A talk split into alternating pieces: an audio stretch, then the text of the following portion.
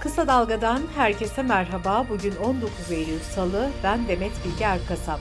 Gündemin öne çıkan gelişmelerinden derleyerek hazırladığımız Kısa Dalga bültene başlıyoruz. Bültenimizin ilk maddesi Türkiye İstatistik Kurumu'nun açıkladığı hayat tabloları. Verilere göre Türkiye'de yaşam süresi kısaldı. Doğuşta beklenen yaşam süresi 2019-2021 döneminde 77.7 idi.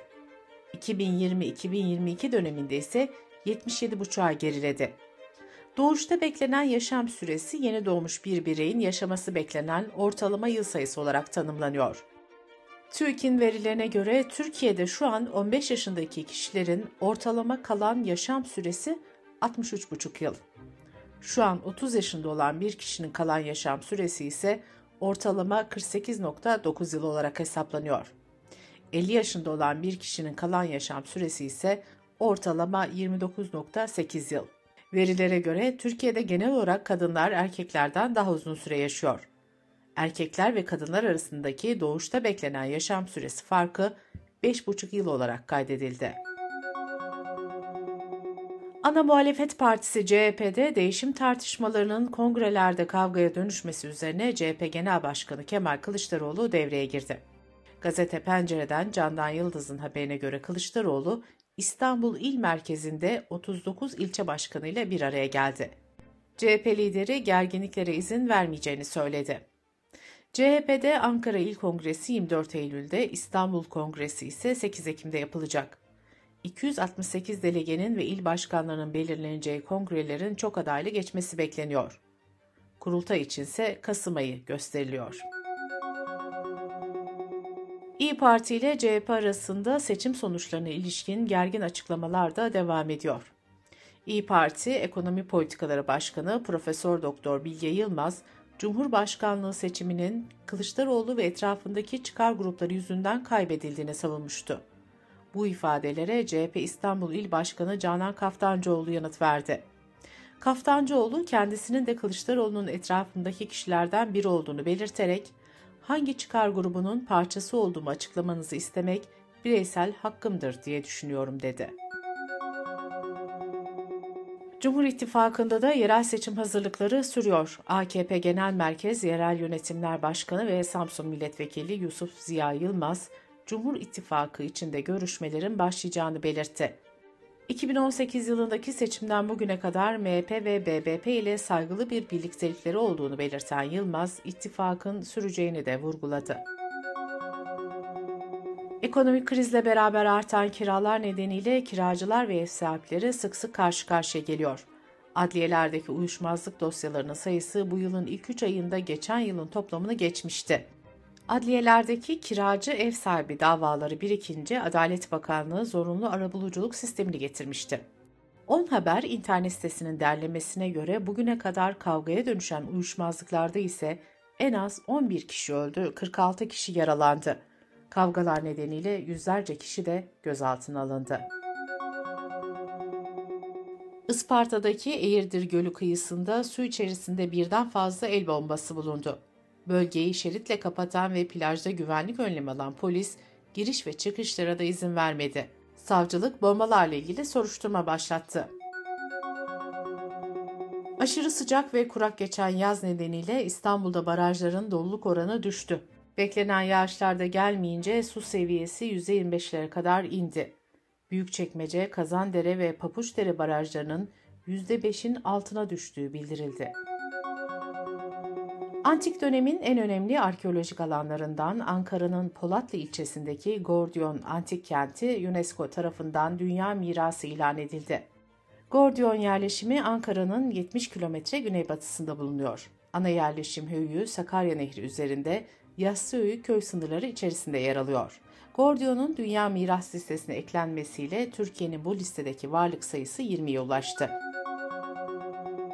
Tarihi mirasla ilgili bu haber sevindirirken Kapadokya'dan gelen haberler ise tepkilere neden oldu.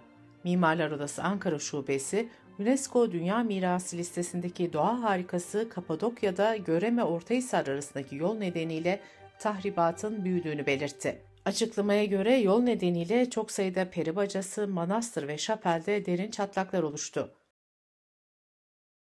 Vadilere hafriyatlar döküldü. Mimarlar Odası yol çalışmasının acilen durdurulmasını istedi.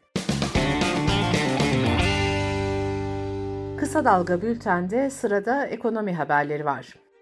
Merkez Bankası'nın 24 Ağustos'taki 750 puanlık faiz artışından sonra 27 liranın altına düşen dolar kuru dün yeniden 27 lirayı aştı. Kurun seviyesinde bu hafta Merkez Bankası'nın vereceği faiz kararı etkili olacak. Piyasalar Merkez Bankası'nın politika faizini 5 puan artışla %30'a çıkarmasını bekliyor.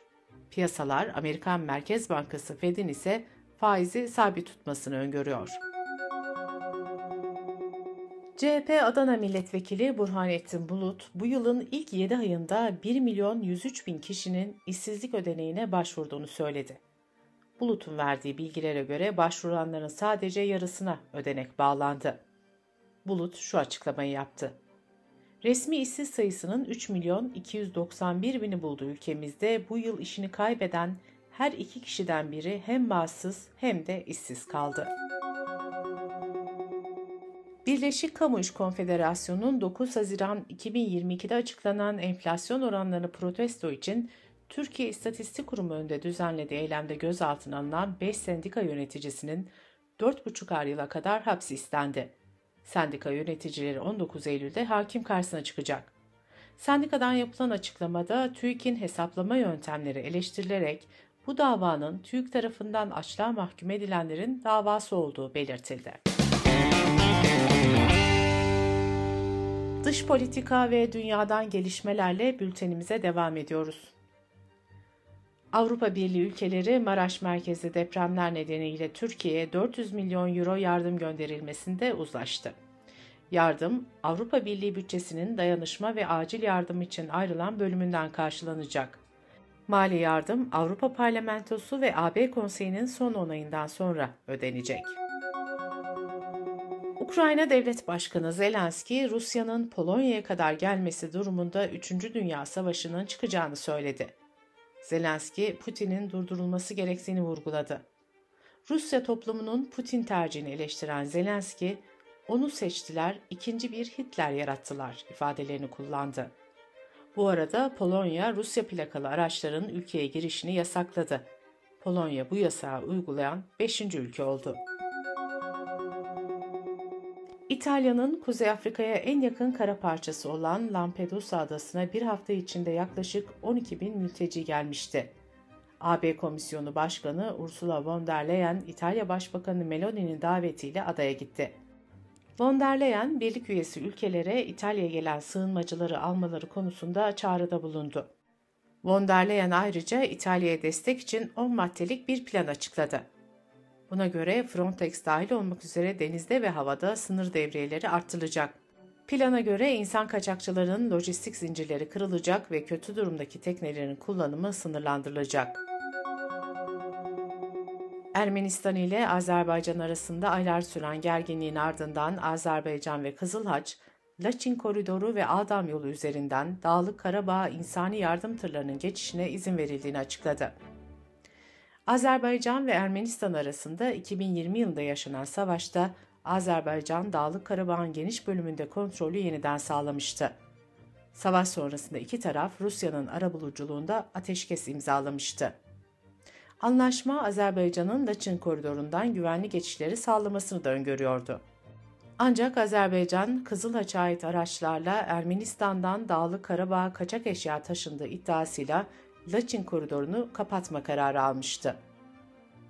Bu arada Ermenistan Başbakanı Paşinyan, Karabağ meselesine dair barış müzakerelerinin yıl sonuna kadar sonuçlanacağına inandığını söyledi. İklim aktivist grubu Son Nesil, Almanya'nın başkenti Berlin'in sembollerinden Brandenburg kapısını iklim krizine dikkat çekmek amacıyla sarı ve turuncu sprey boyayla boyadı. Gözaltına alınan 14 kişi hakkında kamu malına kasten zarar vermekten soruşturma açılacağı belirtildi.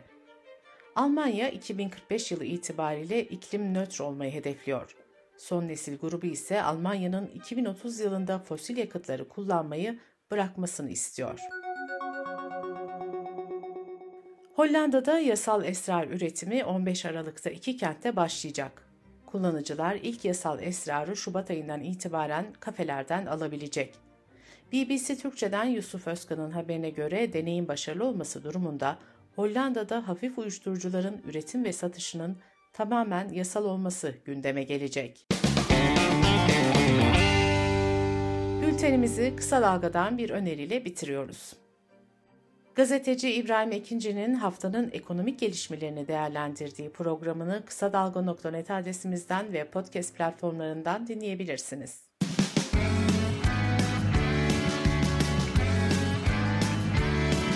Kulağınız bizde olsun. Kısa Dalga Podcast.